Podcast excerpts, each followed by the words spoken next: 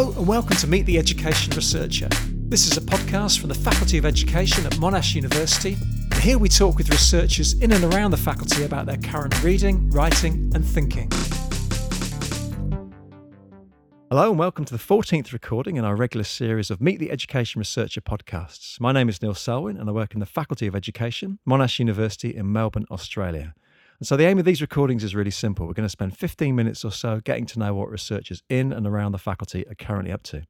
So today I'm joined by a guest from the US, Sonya Horsford, who's an associate professor of education leadership, and she works out of Teachers College, Columbia University in New York City. So good afternoon, Sonya. Good afternoon. So you're a researcher whose work focuses on the history and the politics of race and inequality and leadership in US education. So I mean, beneath those headline labels, what are the central issues and concerns that you're actually addressing? Well, I'm primarily interested in the history of race in America and its implications for schools. Um, I find that we spend a lot of time trying to fix or address issues of educational inequality, um, but we do it with um, an insufficient attention to issues of race um, and how that really impacts um, the perceptions that st- teachers have of students, that um, educators may have of the communities that they're working in, as well as the expectations that we have for students based on their racial identity. So, I guess from an outside US perspective, it's very odd to hear someone said we don't pay enough attention to race because we see US education researchers are just always focused on mm-hmm. race. I mean, is that that's really an issue? Yeah, I think we do. We talk about it all the time, um, and so it's very difficult even to find research that doesn't, in some way, talk about race, but not really its origins, um, and not how it impacts the everyday lives of uh, students and teachers and um, the commu- school communities. Mm. And so I'm really interested in in how we view race as a social and political construction um, and the power that it has, even though it really is something that we've developed to, in fact, cre- uh, perpetuate inequality. So you talked about origins, and I guess your work is uh, is kind of historically focused as well as kind of focused in the present. I'm just interested. That's a really kind of an interesting perspective for an education researcher to take, given that so much of our research is very much in the present or even forward looking. So, I mean, what is it you get from the historical angle? Um, hopefully, trying to learn from some of the policies and strategies and leadership practices that we have employed, but that have not really um, helped us to move the needle in um, ensuring that we're providing um, high quality, authentic learning experiences for all students.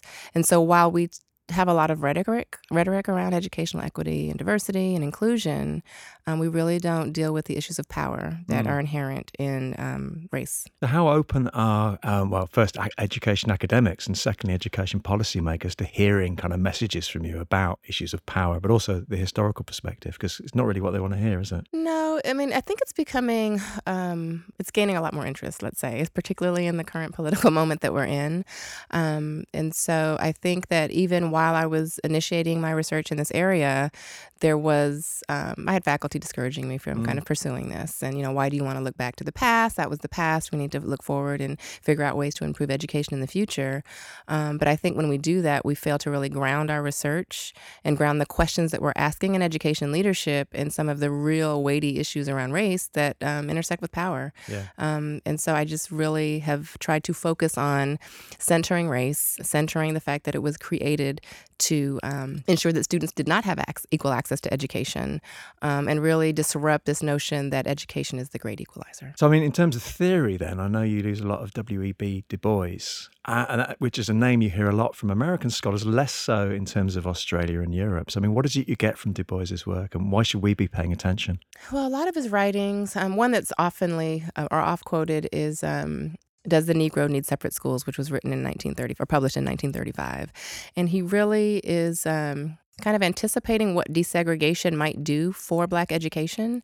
And um, it's the question that we still grapple with today mm. in terms of whether or not we should be focused on integration and diverse educational spaces, um, even though they may still be hostile to African American or Black students, or whether or not we should focus more on meeting the needs of Black children wherever they may be. So, apart from Du Bois, who else are you kind of who are your greatest of all time? What other kind of theories do you draw upon when you? Uh, Derrick Bell um, is a critical, the the grandfather of a critical race theory. Um, and his work, I think, has really impacted me, even though he comes from um, the legal field. I think it really helps to, again, recognize that although we have a rhetoric and narrative around equality and justice for everyone, in practice, that's not the case. So these issues obviously are really, really important in the US, but they're actually important all around the world. How is this? How does your work travel? Where do you find it actually gets picked up outside of the US? Uh, well, I'm glad to be here. And you know, and it's interesting because um, you know this is my first time here, and talking with uh, colleagues here, and really recognizing the impact that U.S. education policy has here, um, even our failed policies, is troubling, um, and also the fact that it is ahistoric in terms of the policies that are taken here, and not again recognizing um, the government role in ensuring that schools were segregated by race. Mm. So I think that history really helps us to better understand, you know, the rise of Trump, um, the policies that we are seeing that are really um, seeking to dismantle public education in many ways, um, whether it's neoliberal policies, um, the expansion of charter schools and privatization, that we're really moving away from viewing schools as pillars of democracy Mm. um, and really focusing them or treating them as though they're a private good as opposed to a public good. Yeah, yes. I mean, the fight for public education is an issue that's kind of worldwide. Um, I was also interested in terms of the work, the role that you you, you t- spend a lot of time looking at history, but you also spend a lot of time in terms of place and communities. I mean, what role does place play in your work? You know, schools exist in local communities with um, families, um, parents, grandparents, um, local business owners, um, local community advocates. And so it's important to have, make sure that their voice is in the process as it relates to education policy making. So that's something that I try to highlight in my work. Um, obviously, in looking at school desegregation, place plays an important role in that when you're looking at school attendance boundaries and who's attending what schools. So uh, I think that was more of a natural outgrowth of studying school desegregation and and better understanding the role the role of community voice and Mm. what community members want from their schools, which might look very different from what a school system um, would like to see from its schools. Yeah, so I mean, the work you've done in like Nevada and Las Vegas, how does that translate over to Detroit and Denver? Is there kind of a complete impasse, or Las Vegas has a lot of lessons. Um, well, it's an interesting place because the Mountain West is really understudied um, in the U.S. Mm. And so we focus on a lot of the um, older urban core um, and schools in those areas, whether it's in New York, Chicago, Detroit. Um, but Las Vegas is an interesting case because when you're talking about school desegregation, um, the African American population is about 8 to 9%.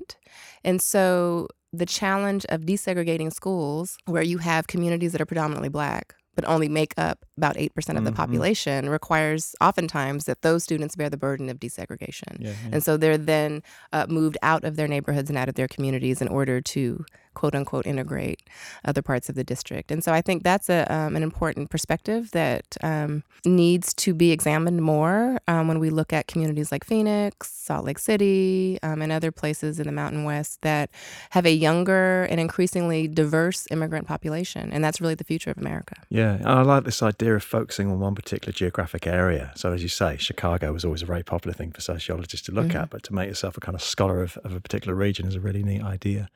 I want to ask you a politics question. You mentioned the T word. I wasn't going to mention it at all. Most of your work, I guess, took place underneath, uh, well, against the Obama administration. But now you're working in a very different context of the 45th president. So, just I'm, from an outside perspective, it looks terrible. But I mean, to what extent has Trump actually changed your work and changed the role of being an education researcher? And to what extent is it actually business as, as usual? It's certainly not business as usual. Um, I recall meeting with a student the day after the election. She asked me how I saw my faculty role changing um, after the election. And it's something that I continue to reflect on and certainly has pushed my work to be more activist in nature, Mm. um, to really push my students, for one, to kind of think about their practice and how we can work in collective ways to really uh, reimagine education and to create a vision for education. Um, What can we actually do? Looking from the outside again, it Mhm. just looks like an, an impossible situation. I think people need to be more poli- politically and civically engaged. Mm. Um, and it takes understanding our history. It takes um, working in collective ways where we're, I think, mobilizing each other and being politically active quite and voting. Um, it sounds simple, but, you know, we have a lot of voter apathy in the country. And, you know, we have to hold people accountable, ensure that we're putting people in positions of power that share our values um, and that want to uh, really well, for me, um, ensure that our public schools still serve as sites of possibility and opportunity for Yeah. all children. I mean, I guess the reason I said is it business as usual is more just that not everything has just suddenly come about as soon as Trump comes along. That there's a lot of issues, I guess, which have been bubbling under for a long Right. time. Yes. And so, again, that's where history can tell us a lot um, in terms of white nationalist movements that have always um, kind of responded to advances in civil rights. And so, this happens regularly in American history and local communities. So, there's actually some, some really interesting work around um, how white communities have resisted and pushed back on school desegregation efforts in various communities across the country. And so, I think the more that education researchers are examining this history Mm. and sharing it, we can better see um, that these social forces and these political forces have really been with us um, and pay more attention to, to what's happening instead Yeah. of waiting for something this dramatic to happen. Yeah, well, that's touch wood. It doesn't happen here, but there's also a lot going on in Australia that you probably wouldn't want to be.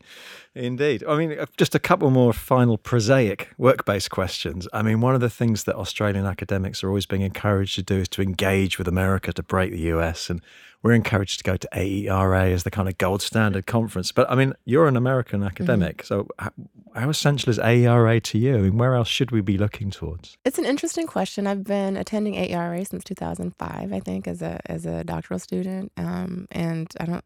I think I pretty much go every year.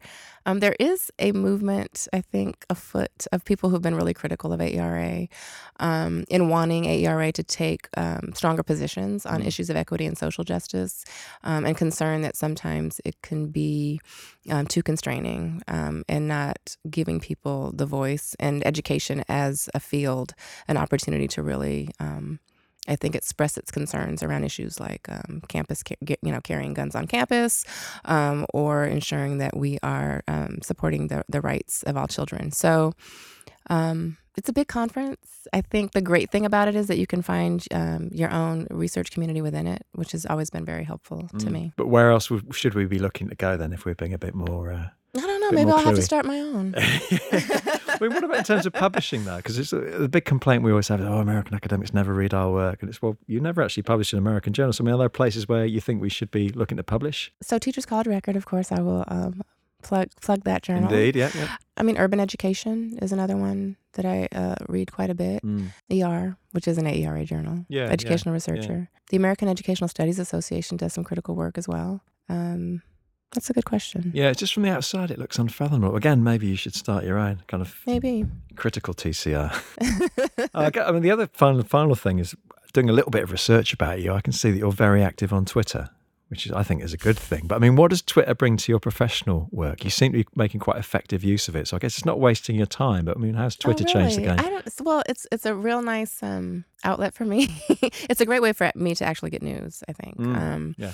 So I use it that way, and then I just kind of respond or react to, to things that I'm reading. Um, I have attempted to use it in my courses, and plan to be a little more strategic in that. Uh, in using it in the future, in terms of hashtagging a course name, and when uh, relevant articles or issues come up, um, ensuring that my students have access to that. So that's one of the things that I'm, I'm considering doing. Yeah, I've tried to do that and it's always fallen flat on its face. Whereas it's a really good way of just hoovering up, Yes. as you say, information, news, gossip, and just keeping in the loop. Yes. Excellent. Right. Well, thank ever so much for all that. That's been really, really interesting. It's been great to go, get to know a little bit of you and your work. And I hope you get back to Australia very soon. It was my pleasure. Thanks, Neil.